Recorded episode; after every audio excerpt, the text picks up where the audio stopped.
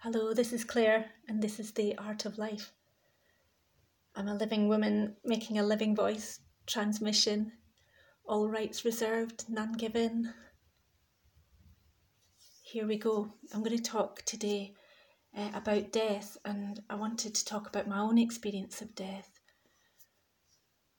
in relation to what's going on in the world, in relation to sovereignty and to natural law and in relation to as I, as I usually am doing in my podcasts or live voice transmissions, just opening the the tight little boundaries that we have around these subjects that, that cause us great problems in the world, that stop us from experiencing the world as the ecstatic bliss and healthful, lifeful abundance of fulfillment and joy and expansion that that it should be. Um, and I've talked uh, at length in past transmissions and in my writing and books and in my paintings.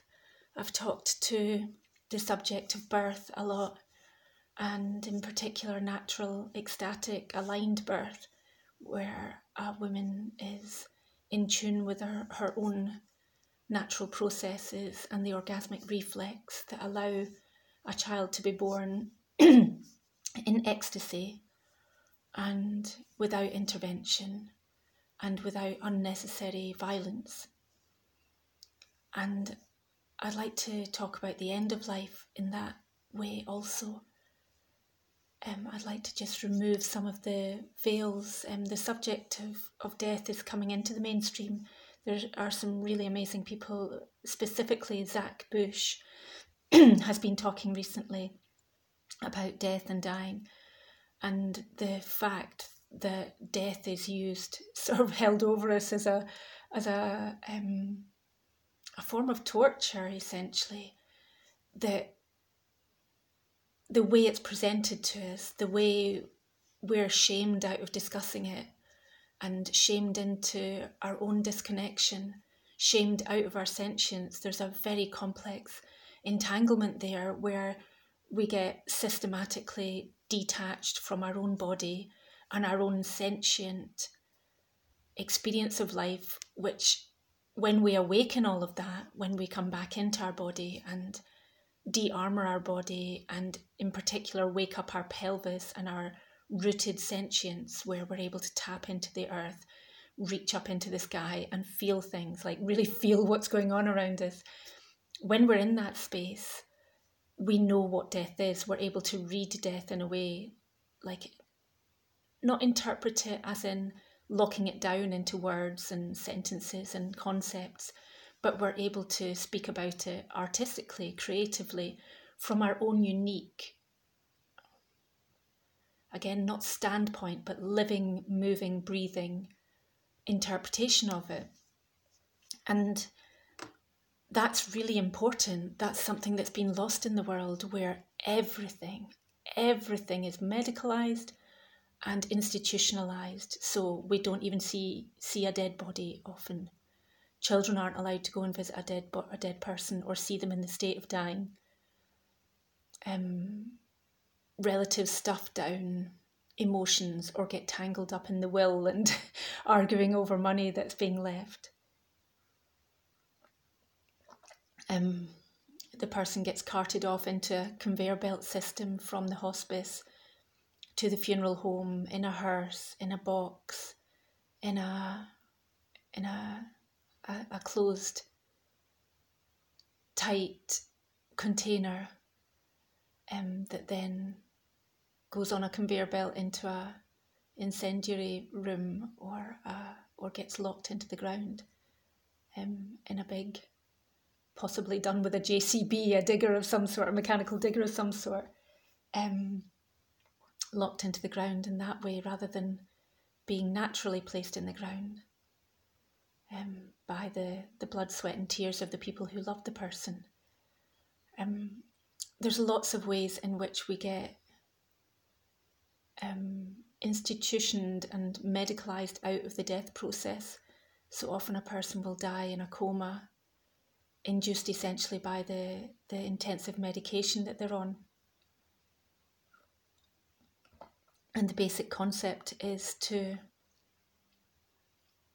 lock that person too out of the actual experience that they're having, lock them out of their pain, lock them into stupor, lock them into numbness around the transition. And I, I would say that without going too deep into the agenda behind this, there is a huge amount simply simply there is a huge amount that is lost in our human be human experience when we see death as an end, end point and Zach Bush talks about this really really succinctly in how the very concept of our finishing a life means that seeing it as an end point, seeing it as a transactional, this is the end of a thing that had value and vitality and force flowing through it, but it's just a mechanical end point where it doesn't exist anymore and the body has no meaning or purpose. It's like it has to get burned or locked up somewhere or transformed into compost somehow. But it doesn't have real meaning, like we're not allowed to take the body and put it back to the earth in a meaningful, beautiful, natural ceremony. We are, but we have to really work and do our research and find out about how to do that. And yeah, there's a lot there's a lot of work in doing that. So the gateway of death, um, when we're close to a person, um, I'm going to talk about my own experience of this and, and also my own experience of death in myself um, with the the sole intention of, of opening this discourse because I think that a lot of us have maybe never talked out loud about death and also a lot of us have perhaps being conditioned into holding grief in a particularly non skillful way. In I know in my own culture there's a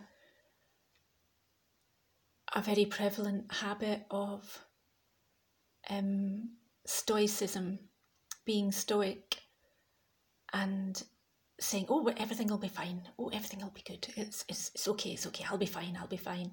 Then getting stoked up on drugs and passing away in a coma. Um, like there's a lot that's lost in that in that stuffing down of emotion in the not to judge a person in the choices that they make at the same time the lack of availability of choices is a very real thing um, and the presumption that we should go out of this life like leave the life in a very unconscious way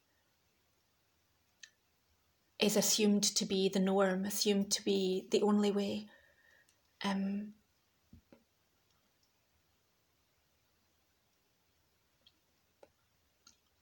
so yeah, I've known I've known of uh, a lot of people who've died, and I've known quite a few people close to me who've died, specifically through suicide or recklessness or through a process of methodical self destruction over a longer period. And I, I have current family in a state of um, finding their path with conventional medicine around a, a so-called terminal disease. Um, I I heard recently that there's a, a very strong t- statistic around having your disease labelled and dying much more quickly. That that's such an amazing concept because again it's about the the definitiveness, the the definition, something being brought into the physical very strongly and working around this concept of our feeling our our finite physical existence. Um, so I have a I've always had a sense that the crossover period within my own mind, body, spirit, and my own experience of my life, and possibly close to death experiences that I've had, I've had a sense of it being something that can be like a terrible tension and a terrible resisting force. Um, and I've also had a feeling of it being an ecstatic going into another dimension, another dimension that's much friendlier and and less um, horrifically traumatizing than life on planet Earth in this in this um, current phase of its evolution. Um, so I know that there's a, a polemic there. I know that there's an extreme, just from my own life experience, from being a child and having some very near accidents, and um, also from having the experience of leaving my body and knowing what it is to leave my body. Leave it almost unconditionally, like leave it with the intention of not coming back and then turning around and coming back to it. So I, I know that there's some kind of um, fluidity there and that there is something much more immense, much more immense. That sounds like a bit I think that's an oxymoron. Um,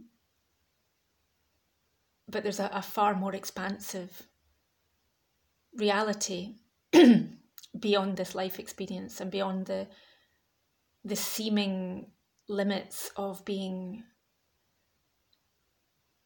supposedly firmly fixed into a physical body.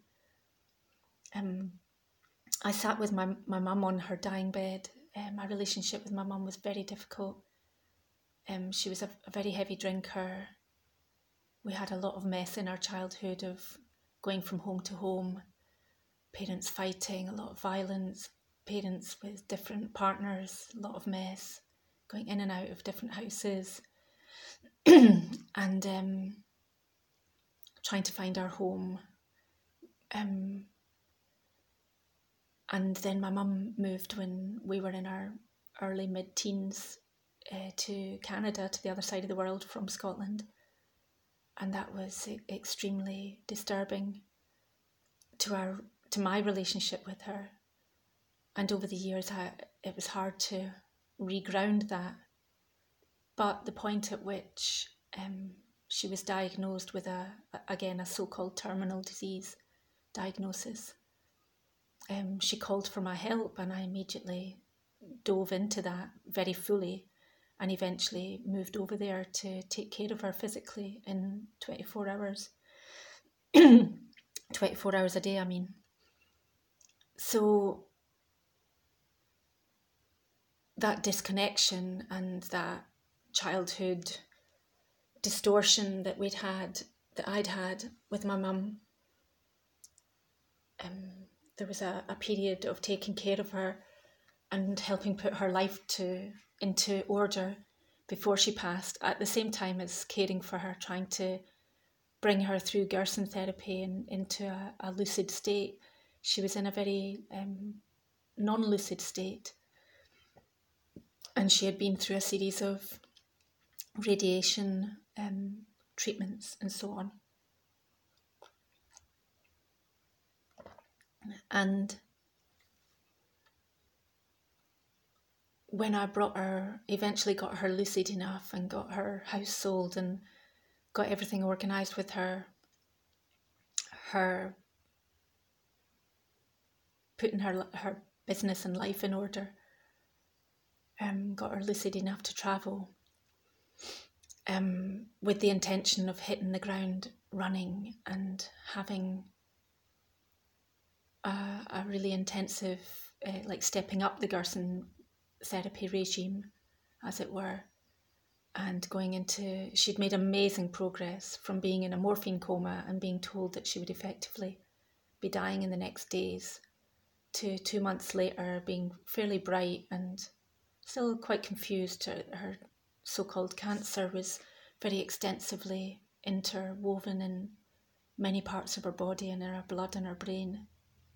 But she had made incredible progress in the short time on the on the quasi Gerson therapy that we'd progressed with, uh, intensive organic juicing, um, very specific dark, dark red soup, and um, coffee enemas.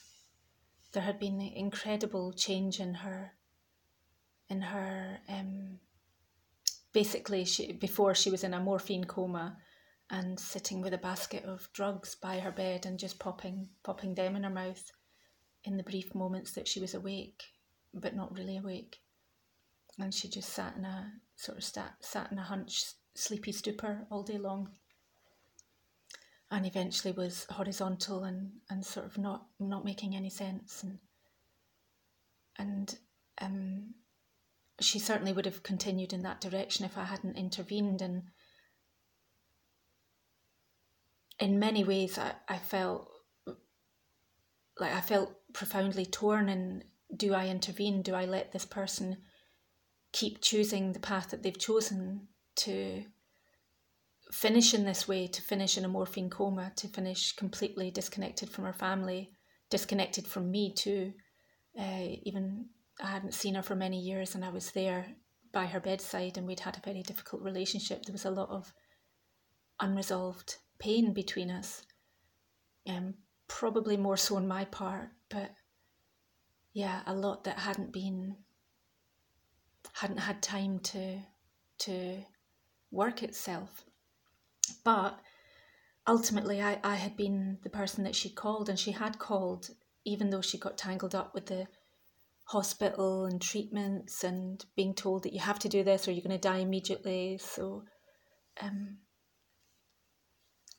essentially, I was answering that call as her daughter, no matter what, even though we'd barely seen each other in 20 years.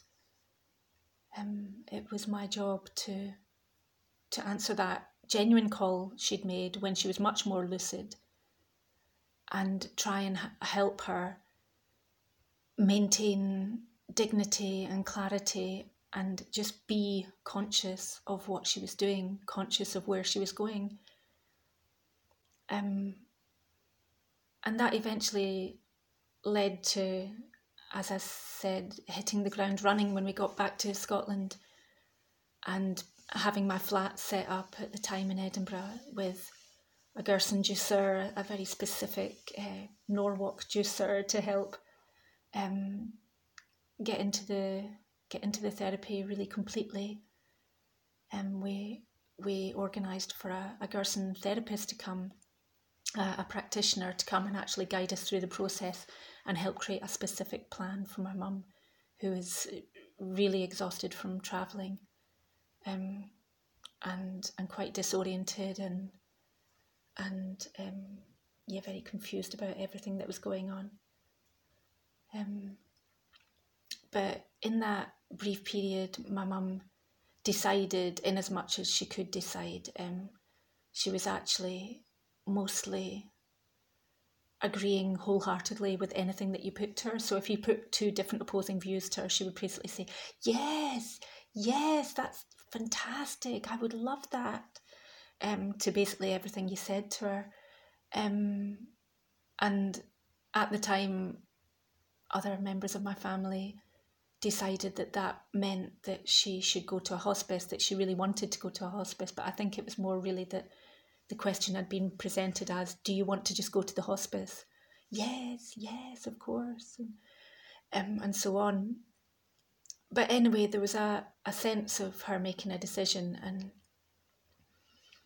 that process of her being in a place where she could eat pudding and and be fussed around and like get treatment that was going to take her into her final moments in a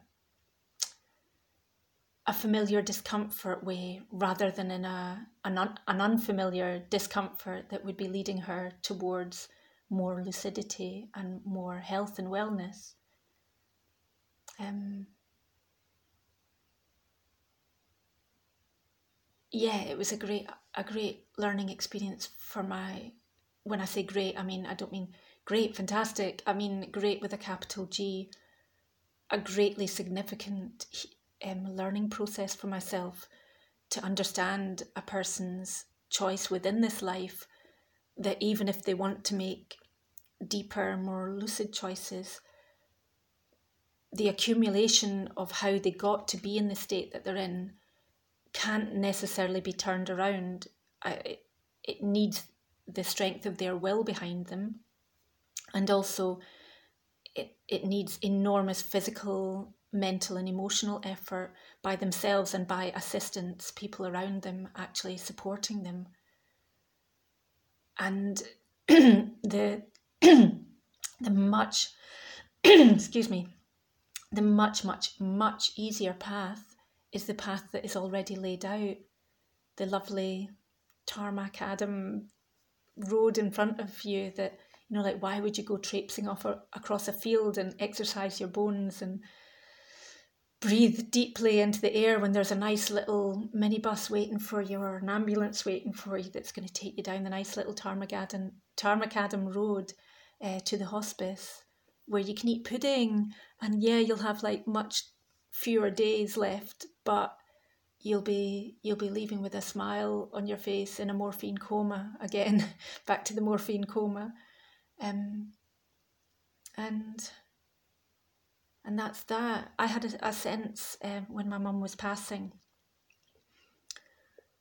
of her energy dissipating. I, I, felt at a certain moment when I was holding her hand uh, in a quiet moment in her little private room because she was going into her final phase, as it were.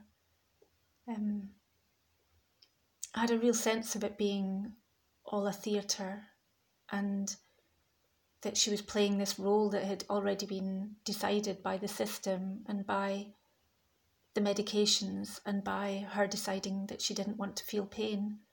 That all of her life she had been moving towards this. All her life she hadn't dealt with her childhood abuse and challenges. She hasn't dealt with the trauma of divorce and moving away from the country and abandoning her children. She sort of hadn't de- dealt with anything. She'd just sort of ridden it, ridden it like ridden the horse really hard when the horse was tired, as it were, like her own body. She'd just like pushed and pushed, and she was always heading that direction very rapidly. She died at the age of 57. Um, and I had this sense too that she she literally dissipated, like she had already left in many ways. She'd already her what was her what was her vital force her intelligence, her sentience had already been numbed and dissipated um, through alcoholism, through medication, through pushing through it, through riding it hard, riding life hard, rather than listening, just listening. Um, and I had this real, very real sense holding her hand when she was in her last days and her last breaths and getting a little sponge and moistening her mouth and making sure she had some liquid going into her body um, and that her mouth wasn't drying up through her breathing and just watching her there and knowing everything that we'd experienced in our life together, knowing that I'd come from her, seeing her body so vulnerable seeing her face so haggard and so looking like a woman 20 years older than she actually was. It was an incredible um, transmission of this can be you, this is what you can choose. In so many ways, it, it's so easy to follow the path of our parents because it's already been done once and we've seen it. And it's again, it's this Tarmacadam path, this asphalt path uh, road, which is all prepared, and there's even a minibus waiting for us, rather than having to carve out, hack out a, a path in the jungle or interact with nature. Like it's so easy to just get on that, get on a bandwagon and be trundled along by the force, a force outside of us that we sort of trust to take care of us um, yeah, there's not a lot of power and there's not a lot a lot of responsibility in that. And there was something in my mum's passing that I felt in my hands, holding her hands in her last days. I felt her dissipating, but I also knew that she had dissipated all these years before. I mean, the the last time I'd seen her, many, many years before, at my granddad's funeral, um, had been, I'd been really shocked by the state of her. She would have been, um, gosh, she would have been the age that I am now, possibly at that point, 10 years before or something. Or at least five or eight, eight, seven years ago before or something. That chronological gets a bit confusing when there's all these deep, dark experiences in our life. Um, but I was so shocked by the how bent over she was, how how vacant she looked, and how um, unpresent she was. And I knew that there had been a great dissipation already, that she had already left herself. And that dissipation, I had this very profound sense in holding her hand at the end that she was at, I had a very, a moment where I was completely overwhelmed. My brothers were in the room too, and I didn't say anything to them, but had this complete overwhelm of my fully sentient body, feeling her literally, literally turning into nothing, like literally going back in her, her consciousness going back into the universe and being recycled, as it were and it really it really frightened me really frightened me um, because it made me feel like that there was something finite about this life that I hadn't felt that before. But I think it was a really important learning in terms of I have had many other experiences being close to people who've died. And there wasn't that.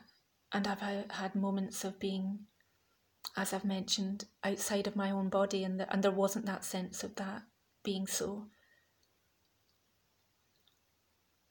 But coming back to the world situation as it exists today, right now, and this very heavy agenda to push the medicalisation of all life and the way citizens are being conditioned to be good citizens, as it were, in inverted commas, with small g and a small c.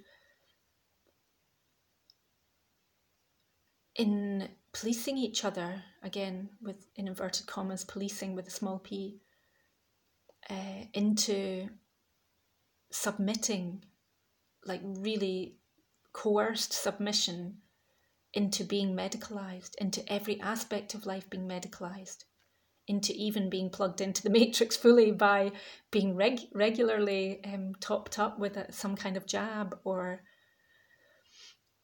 um, test or swab or extremely intrusive and ex- extremely dubious um, testing processes. Like just beyond dubious, dubious with the most capital sacred D. that I can muster in this living voice right now. Um, that that immense pressure that goes against us all is certainly, almost certainly, consciously and unconsciously, pulling us into death as a finite point, death as an inconvenience, death as a as a, a point where you're useless bag of flesh and blo- bones and blood is defunct and conked out and gets flung down the waste chutes. I have a, I have a very different sense of of that, of that self-destructive handing over of our sovereignty, handing over of our, our, our very vitality and the thing that makes us what we are. The very beautiful connectedness and feeling like actually having feeling wide awake feeling of what's going on around us this living breathing sentient interbeing with all things at all times um, i feel excuse me i was going to say I, I feel really strongly but actually um, it's really hard to explain what I feel uh, I, about death. I've, I know that there's a more natural way of dying. I know that pain has a purpose. I know that pain also has a transcendent purpose, that when we can transcend pain, not climbing up over it and floating off into the sky about it, but just unlocking my phone because it, it stops, uh, the screen goes dark and stops. Um, it interferes, goes to sleep by itself.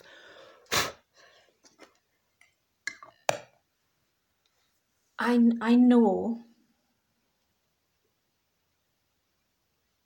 that the the more I awake my own consciousness, I'm not talking about being woke in this cliched, ridiculous, tangled up with conspiracy concept. I'm talking about being awake in a very real sense of having a, an awoken cervix, and a de armored womb, uh, a de armored pelvis, uh, a very strong, loving relationship with my and interrelationship with my own mind, body, and spirit, and and knowing the truth of health, how the body naturally gravitates towards health and life,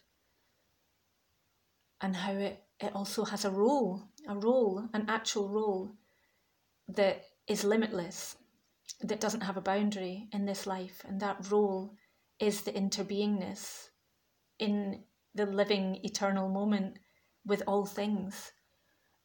And that interrelationship with all things in the eternal now being harmonious, fluid, symbiotic, mutually beneficial, and greater than the sum of the parts, much greater than the sum of the parts.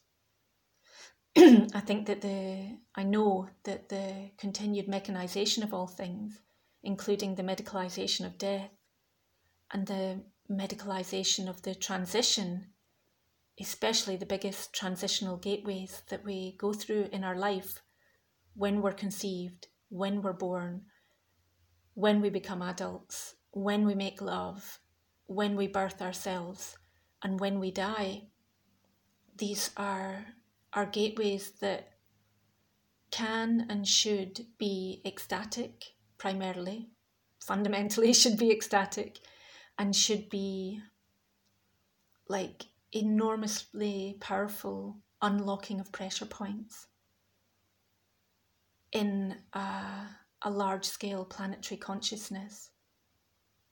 But instead, we become these little deadened numb points which, if you know anything about shiatsu or acupressure, acupuncture, but if you've actually practiced that on yourself and your body, you'll know the difference between a point that's devoid of energy that needs filled up and the point that has too much energy that needs the energy energy dissipated.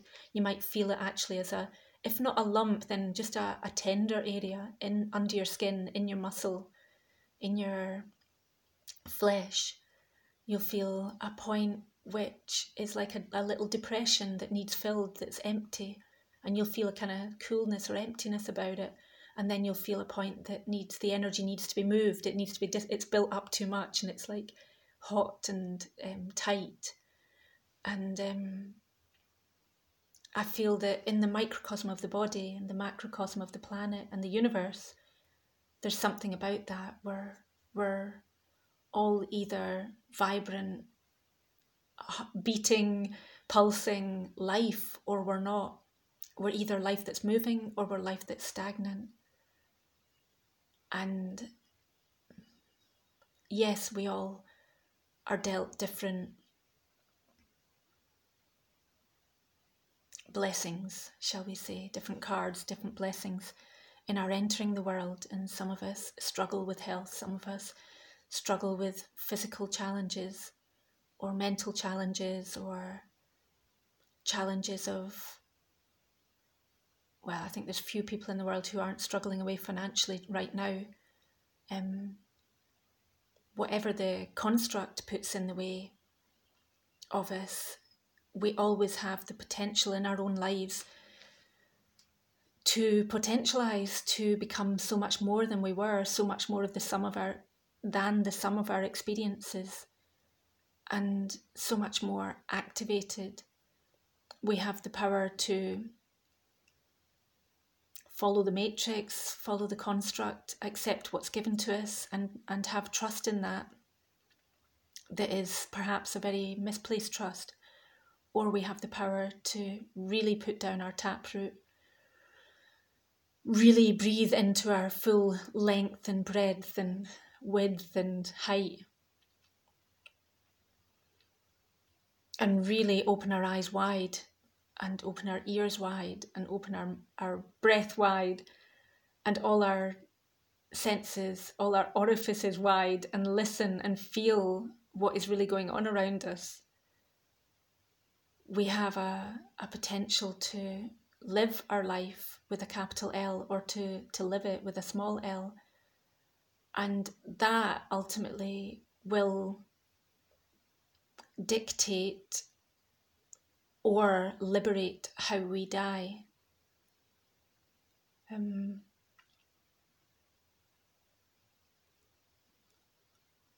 I had a, a very strong physical experience with one of my oldest friends who had grown up with his his mum and dad had been friendly with my mum and dad on the island the generation that moved there in the 70s and wanted to live off the land and live the good life and and be all happy hippies but instead ended up sort of going into dark spaces and bringing their children up pretty pretty roughly. Um excuse me. Um this friend uh, I knew particularly through high school when we had this sort of wild relationship and he would hitchhike uh, he would walk all the way down the, the forest track from his house way off the forest road in the south end of the island walk four miles to the main road and hitch. Weren't many cars going by. Hitch all the way to the north end of the island and up our track to to visit me on the mountainside. He would turn up unexpectedly um, and it would take him hours to do that. So he was a really ded- dedicated, beautiful love that that really wanted to delve in deep with me. I was a, a deeply um, inverted, um, angry with the world teenager who repeatedly pushed him away and, and didn't want to get deep into a relationship just wanted to keep everything at a distance and to sort of be safe in inverted commas. Um, we met once on the mainland when I was at art school, and him and a bunch of other school friends turned up at my house and tapped on my bedroom window in the middle of the night. and, and they all piled in to have a cup of tea. I don't know what on earth they were doing. But yeah, that was all a bit um, bizarre. And then years later, many years later, when I was in my um, mid or late twenties, uh, when I was living up the, near the spiritual foundation uh, of Findhorn in the northeast of Scotland, um, he we got in touch with each other, and he had this plan to go and live in South America. So he was doing the rounds in Scotland and went back to the island to connect with family and friends and and my family too, because we'd all been quite close. And then he came up to the north uh, to visit me, all the way up to the north of Scotland, and we had this very brief, um, intense fling. And there was something extremely powerful that happened when we made love. That I felt this ice, like actual ice, inside my body. I felt in my womb ice like the coldness that I just I could never explain. I've never had anything like that happen before, but I had a very clear, definitive message from my womb that said, "This man is going to die very soon." And I, I can't even remember if I spoke to him about it. It was such a an intense meeting. It was such an intense experience. Um, he was leaving soon after. He was just there for a couple of days and um, I did travel down to see him in England again, but it was just very dark energy, and he slept on this really smelly mattress on the floor where the, the water from the shower room came out along the sloping floorboards and sort of into the mattress and everything was sort of damp and horrible. And, and um bless him. And he had this energy about him that as children he'd had this innocence and then as an adult he had this really aggressive hardness that had grown in him. Um, as i had i had all this trauma i was trying to work through and um, i'd had this this big sort of spiritual breakdown breakthrough that i was trying to um, get to the other side of. I was trying to learn what self-care was. I was trying to um, deal with my neuroses and find stability in the world. Um, and yeah, we really clashed at that time. He was very hard nosed. He's been dealing drugs uh, in rural and uh, urban south east England. Uh, very intense energy there. Very lot of really aggressive masculine energy. A lot of real conflict with police and the system and so on. And um, we had some discussions about death. So I'm pretty sure we must have discussed the fact that I felt this ice inside of me after we'd made love. And um, we, he had this, he'd had a lot of really powerful spiritual experiences, uh, including a relationship with a shamanic woman in the Amazonian jungle in South America, which was, was where he was planning to go back to. And similarly to how he'd been really in love with me as, as a teenager, he was absolutely in love with her, even though he didn't speak Spanish. And he said that they'd had this beautiful, you know, just mingling of energy and profound soul connection, which I thought was absolutely beautiful and made a lot of sense. And so we had these, like we, he had this intimate, sensitive side to him, but he also had this really hardcore, like being in the manic force, being in the manic the manic state of avoidance, uh, using substance and alcohol and really loud, intensely techno music, hardcore techno music, and crashing about and making a mess to avoid what was obviously going on inside him. And I think in some ways we had this beautiful karmic reversal where he rejected me and, and that gave him some satisfaction that the way I'd rejected him when I was in my teens. And um, I remember saying goodbye from to him for the last time and and he was saying, Oh, I'll see you in another ten years and I was saying, No, Ben, I don't think we'll see each other again.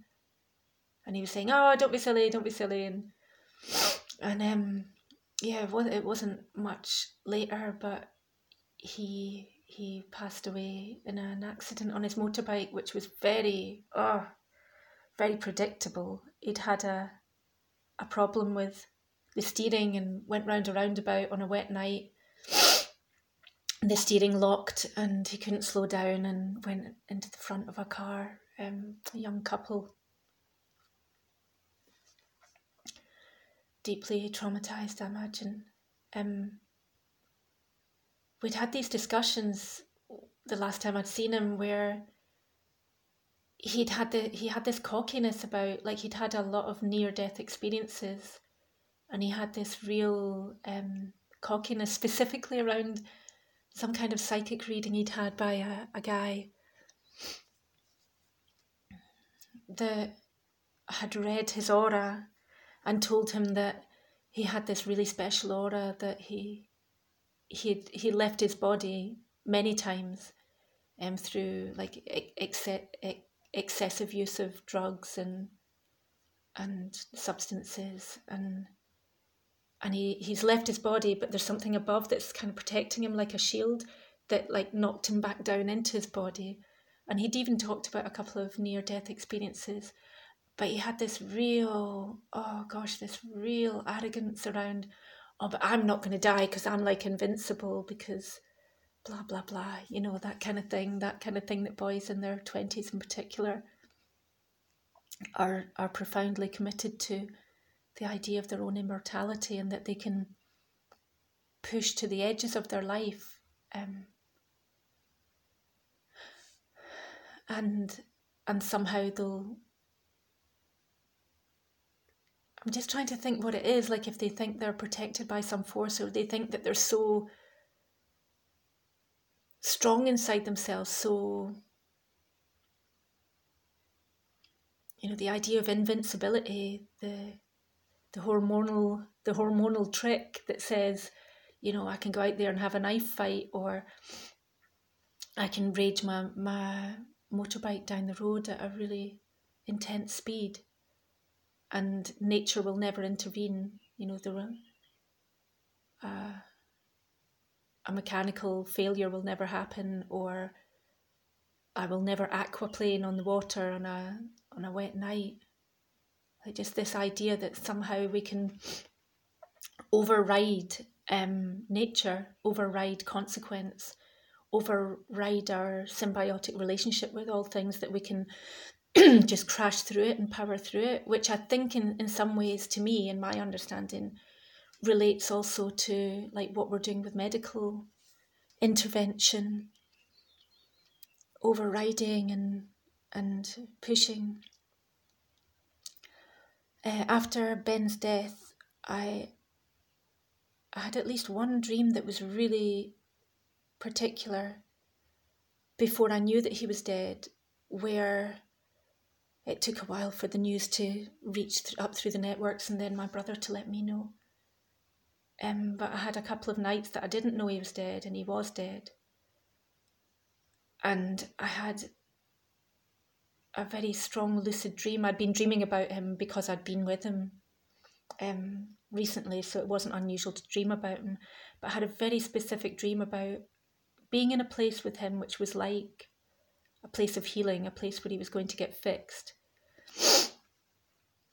And um, and there was a big hole in the ground, and he was laughing and being very frivolous and being very a little bit arrogant, but also very like naive and childish about where he was. And he was saying to me that that oh this is great you can just like kill yourself and then get get uh, get born again or you know, like you can make a big mess and then it'll just get fixed. It's great. This place is great. And I was saying, um, actually, you do you do realize that this is you going now. That that you're you finished that cycle. I think he thought he was going to get back into his own body or something. Um, and um, I, my job was to tell him that he was there to heal or something like that. But then there was this big hole and he was had this thing about like, oh, I'm just going to jump down this really big deep hole, this really big deep dark hole. And I was like, are you sure you know what you're doing, Ben? And, and, and then he was just like lost down this hole or something. Um, and I, I woke up from these dreams quite disturbed and I felt these hands pulling me, like literally pulling me. And it really frightened me. It was really, it's really similar to when I was holding on to my mum when she was dying and um, first of all, the sense that she was dissipating, but also that she was trying to take me with her in some way, that I was somehow entangled with her, and that was being I was being pulled into dissipation with her. And similarly with this, like there was something about the, the child bond that we had, um, that I was being pulled out of my body, and I, I could have just like let go and gone with that. Um, but I, I certainly resisted it and was quite spooked and couldn't sleep for a long time after that. Was really scared about sleeping and wanted to leave a lamp on so that I, I wouldn't have the dark sort of envelop me and, and have spirits come and pull me out of my body. Um so yeah. The fact of sort of crashing blindly in, into death like that in it from that place of, if not arrogance, then maybe foolhardiness. I feel that in, in many ways, what's happening right now on the planet is a lot of people are being lured into that sort of game with their own with their own life. Um, because of what's being presented as where the danger might be and where the trust should be, there's some kind of a strange distortion going on there. And of course, it's it's for all of us to decide what goes in our body and to guard the gates of our senses and to know what life is and to know what death is and can be and to know what life is and what life can be. but on the whole, most of us are accepting a direly dumbed down version of what health should be, what life should be, what death can be. And part of that crashing into it is the, the giving away of our power and our responsibility in it. And um, I think with my mother,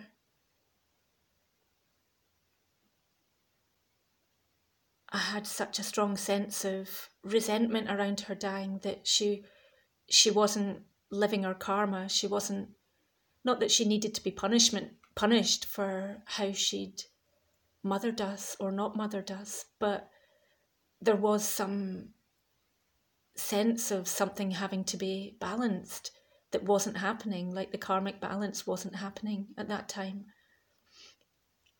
And um, I certainly did my part to try and bring the balance into it, but also afterwards felt I don't even know, like guilt and shame are just, they're like really simple words that don't really cover the, the deep sense of just frustrated disconnect that I felt around trying to connect with my mum and helping her make sense of her life, helping her have a dignified de- death, helping her retain, regain sentience, regain lucidity. Um,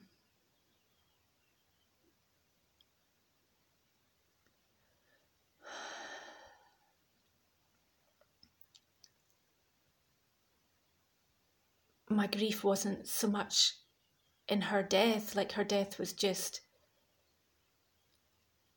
a natural or a, an unnatural consequence of her having chosen at the end of her life to go that direction and take the pharmaceutical approach and the hospice approach and the letting go into trust in the system approach. And that that was absolutely, you know, that was her choice. That was absolutely the right thing for her in that moment. But I was so frustrated that after not seeing her all these years, that something couldn't be couldn't have been salvaged. Um, and that at the end of the day, she'd already left in so many ways. And and like with Ben, there is you know, I, I, was like, why aren't we all just working to come back to our innocence and come back to our sentience and connection and our interbeing and our our woven stories that were so beautiful and that that could have been so much more beautiful and could be beautiful right now. Um, yeah, the hardness of the edges that people grow around themselves and the the um what's it called? Like the in the non uh, malleability of that like the absoluteness of that the absolute rigidity and definition of this is my life. I'm a human. This is what i'm living. Um the the deeply wound coil of the fear, tension, pain, and the avoidance of like the the deep numbing of the soul and rigidity of our path in order to not be in the deep living sentience to actually be somewhere else altogether which has got nothing to do with this moment. Um, and, to, and the avoiding of the sentience the avoiding of the real feeling. Um, yeah, these are these are really powerful ways of avoiding what what death might actually be and um, I had this experience two days ago where my, my beautiful cat Pishak passed away. And again, I, I felt all this the weight of when he was younger, he was this stray that I found um, that I heard his call for help, and he'd been abandoned by his mum, and he would have just died. His little mew was getting more and more faded over a couple of days. And eventually, I, I went and put water and food, me and another neighbour, and we fed him a few days. And eventually, very slowly, he was absolutely terrified and alone and flea ridden and dirty and everything and stinky. But eventually I got a big pair of gloves and lured him out with a bit of meat out of the, the wee medieval cat flap hole in the abandoned house he was in. And he was like all waving claws and legs and flapping tail and, and wailing, wailing and screeching. I managed to get him into my bathroom and soaped him up and cleaned him off and everything. And yeah, he lived with me for three years he really bonded with Beniamino and it was an amazing he had an amazing life but he was always very problematic had respiratory problems was very very skinny had a great appetite was very sweet um, but had very little stamina. Was obviously abandoned with really good reason by his mum but he had called to me and he said that he wanted to live. He was calling for life and as sentimental as it might be interpreted that felt like a, a really important connection and and his his living with me It's really hard work to have a, a sort of um, severely compromised cat in the house. And you know, I've taken on too many strays in the last couple of years, and and it does create all kinds of difficult dynamics. And especially Pishak had um, problems with diarrhea, and then at the end of his life recently had really like really bad incontinence that was like oh god. Um you know it was it's really something to have the house cleaned top to toe to after all that and all the cushions sterilized and by washing in hot water and so on. Anyway the point being um early in his life uh, my partner had said to me that oh we should give him we should get him some antibiotics or we should do this or we'd do that and, and i was really dubious about at, at the time and I was dealing with other things and other cats at the time. So I said, look, I, I really don't want to give him pharmaceutical stuff because it, it really doesn't treat the root of the problem. And I've got a feeling that he's got a like a very um, problematic constitution, and that really, if you just if you do something at one part for one part of him, it's just going to have a knock on effect in another part. And sure enough, my partner went and brought some antibiotics, and it just had a disastrous effect. It made him much much sicker straight away, which is pretty much how I how, how I uh, react to pharmaceuticals. When you have an intact system, you you just reject anything that isn't working with that system, like that natural hierarchy and the natural um, intact immune system and digestive system and interacting aspects of self. You know, when you start to treat one aspect, it has a knock on effect, very negative effect on other aspects if you're not looking at the whole. So um, we had tried that. In fact, I think we tried a couple of times, and I was really reluctant to give him anything, but we did try, and it had really horrible side effects on him, and it didn't treat the actual problem, it made the problem worse. So, over the, the three years, or almost four years, no, three years, I think, um, we had him, I had him um, in the last year in particular, I started treating him homeopathically, and he made some really interesting progress. In fact, the last month, I think we got him on a particular remedy that was, or I got him on a particular remedy with the help of some guys on an online uh, group about homeopathy for animals. Um, got him on a, on a particular remedy that really supported you know, it didn't make him 100% perky again, but it really gave him, he had his stamina came back. He started to speak for the first time. He had this real like instead of meowing, and then he suddenly had this like really strong call.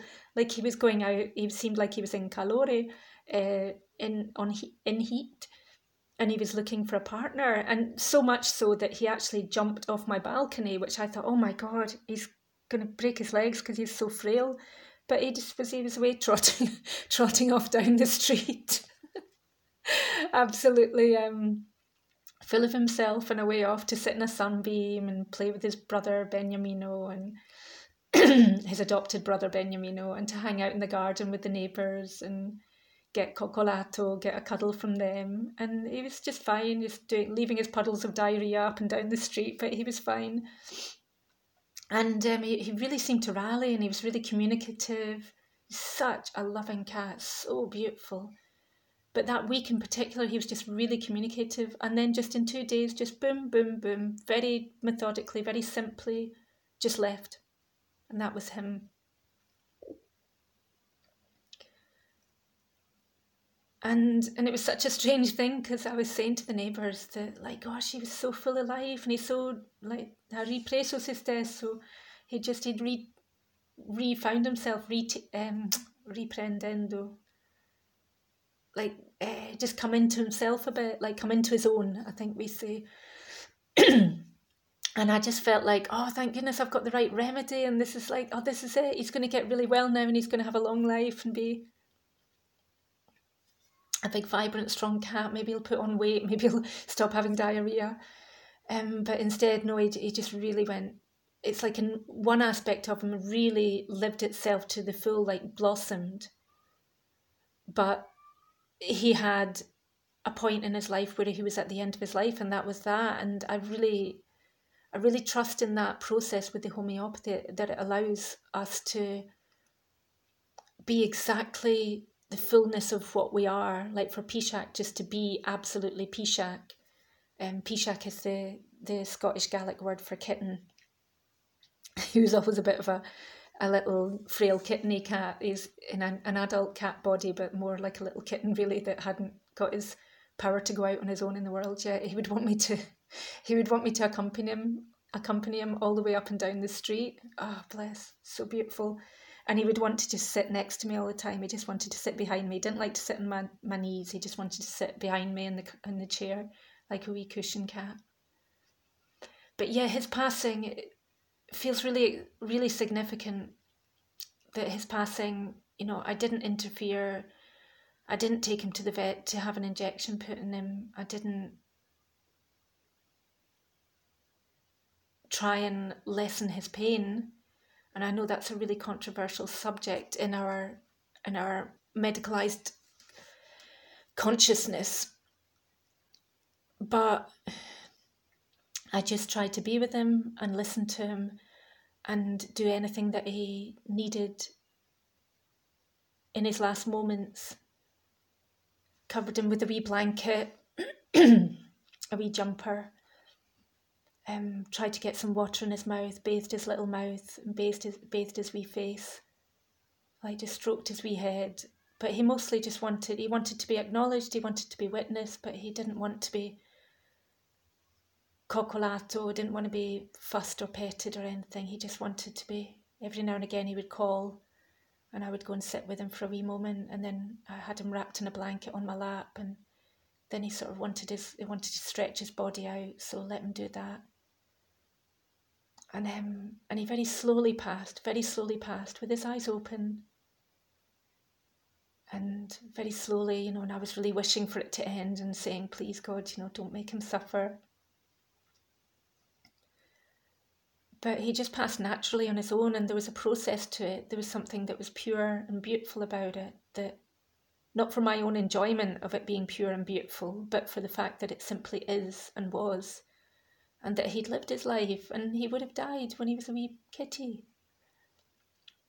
But he'd called for a wee special life and he'd had this really blessed life. He'd eaten lots of nice sausages and lots of nice fish and he'd had a wee cuddle, would sat next to the fire. He would sit with his face right up on the stove, warming his face.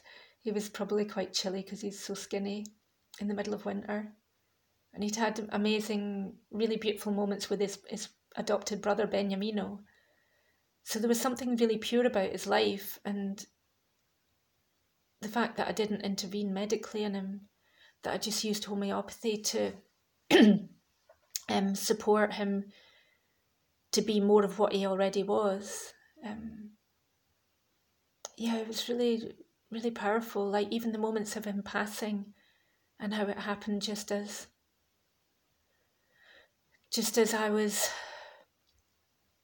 allowing like dealing with it myself and letting go of it myself. Something that's happened with a couple of cats that I've been with when they've passed. Um,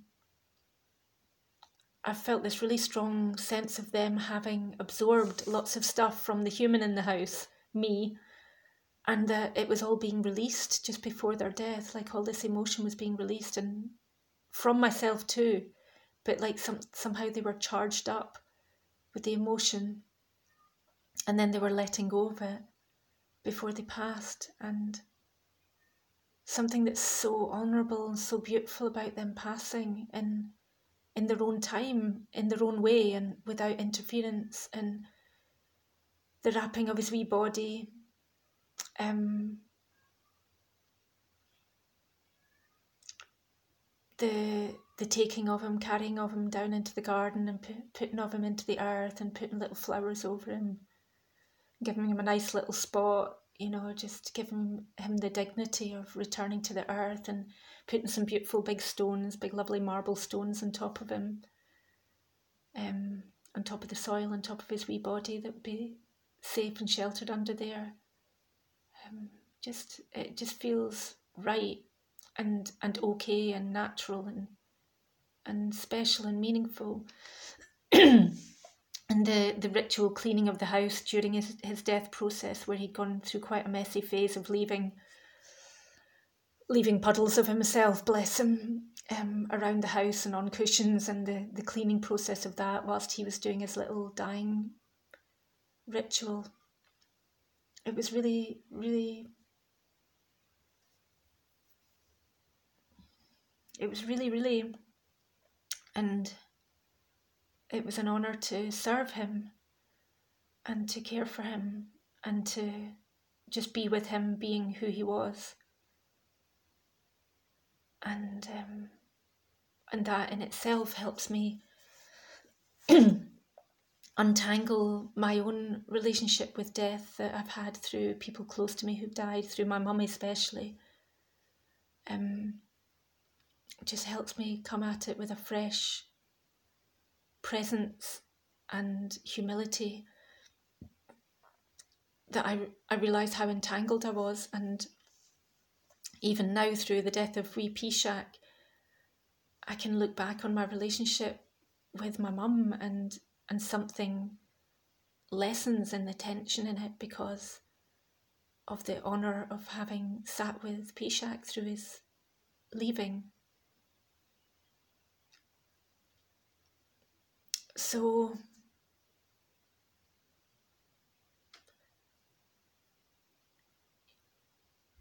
Yeah, yeah, there's something. I was talking with a really good friend uh, just now about death and about the sense of completion and fulfillment that should come at the end of a person's life, that should then sort of power their transcending or power their transmission on their on their parting and their transition into being something else the transition of their beingness um, I think it's very much about the space that's being held. And I think there's something about the potential of birth and death to be an activation, to be not a leaping springboard or anything, but just to be something more than than what it appears on the outside, something more than what science is telling us, something more than what our fear and grief and um, compromised physical human experience might be telling us. I certainly think that the collective story around death as end, end point, certainly like Zach Bush and like many other people are saying right now, um, it certainly is a very uh, limited, simplified version of reality that could be getting in the way of us having death be a liberating force for us. Um, not as in a transactional or polemic like life was a prison and we're getting free from it, or the physical body is a, a, a hardship and we're escaping it. but the whole the wholeness of our life, the wholeness of who we are and who we were and what we've lived, and the wholeness of how we've fulfilled our purpose and what our purpose really is, not just in in terms of a, a job or a family member or a partner or a, a privileged white person in a Western, so called Western country on planet Earth. But our meaningfulness from our viewpoint as the centre of the universe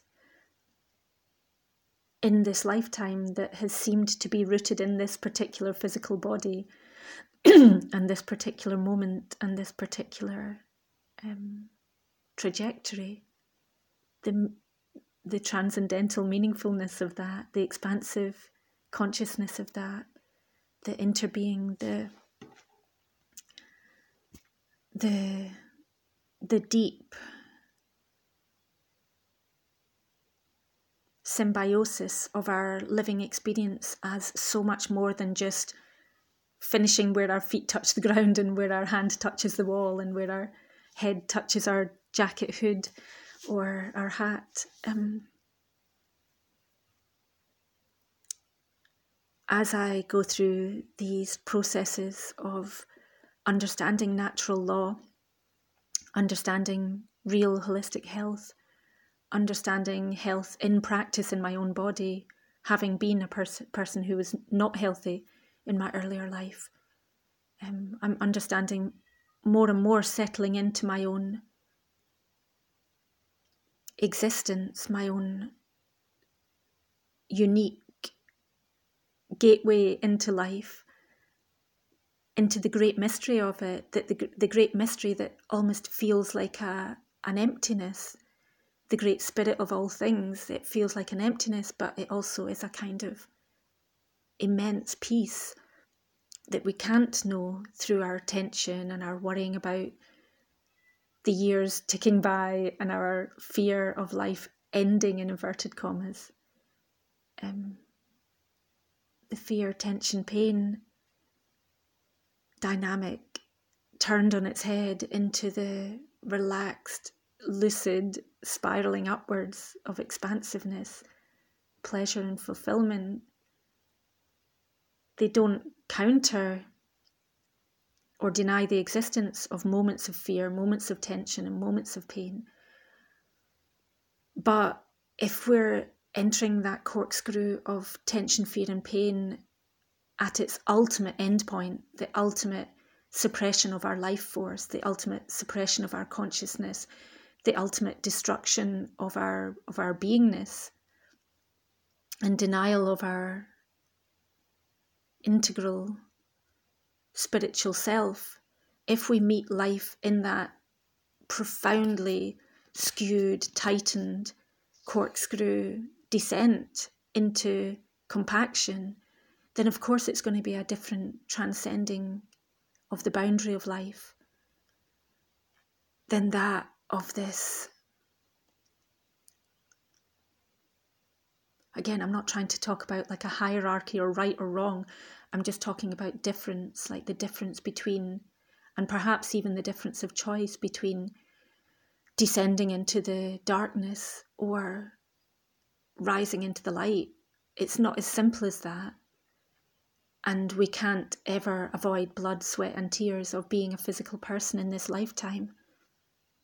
But there's something profoundly beautiful of the aspiration to be not only living this life fully as it should be lived, as it wants to be lived through us, as the universe calls us to and works with us and responds to us doing, being, but also there is something that the engine of life where it is trying to take us to, like what is the purpose of life? What are we moving on to through this life? what was the life charging up? What was it activating? why is there agenda to stop us getting activated? why is there why is everything working so hard to keep us from knowing our true self and knowing our immense capacity to heal and to transcend and to be fully alive and fully in our indigenous self, in our true natural self. Why is there such a huge um, effortful effort and forcefulness against that, like specifically trying to undermine that? What might be there beyond the edges of that extensive, effortful pressure to keep a lid on life. What might be there if we removed that lid completely, allowed it to dissolve away by our, our very innate life force that wants to know itself and express itself? What would, what would be there? I have, a, I have a very strong knowing in me that it's something much greater than the sum of the parts, and that that's all I can really understand from here. Um, I can dip a toe into it. I can have an ecstatic moment, sense of it, laying in my bed, feeling my way into Gaia Sophia and letting Gaia Sophia move through my body, like move fully through my body and inform me energetically what's really going on here. Um, but we can't really know until we leap, uh, leap into the into the mystery at the end of life. Um, I I just hold space for myself and others to be leaping and flying into that mystery, um, rather than screaming and wailing in the trauma and pain of dying, perhaps how we were traumatically born through the violence of modern medicine. So yes, I'm very interested where we go from here together. I'd love to hear your thoughts. Um, please do respond under this podcast or wherever you find it. Um, I'm just starting to explore how you synchronize Anchor .fm and WordPress. Uh, not sure if I'm doing this well or right. I think I've done it back to front, but I'm not really bothered. I'm just putting the intention out there that this, um, my words and my intentions would go out out into the world a little bit more, just rippling out a little bit more than they are doing just now. Um, I've gone through a period of being heavily censored and locked out of many mainstream platforms. So this is my way of just stepping back into them and fully living and breathing my voice out into the world as a, a sovereign um, uh, activated living woman, and um, I, I look forward to talking further. Blessings and love and expansion on your day. May these moments be the really powerful moments that they are supposed to be, and may they be deeply meaningful for you. And may your health be vibrant and true and full. I'm sending you love and transmitting all good things with this transmission. And if you'd like to support my work, my art, and my life, um, please do go to my website, whatartisfor.com or claregalloway.com, C L A R E. And um, yeah, you can support me there. I'm on Patreon. Um, you can even send me a, a Bitcoin donation or one of those other things that are to do with cryptocurrency. And I also have a profile on Buy Me a Coffee or a direct link to PayPal if you would like to support me in another way um, with a gift of financial support. That would be amazing. Uh, just contact me privately through my website or Patreon or something like that. Whatever you find to contact me with. Blessings in love. Blessings in love. Blessings in love.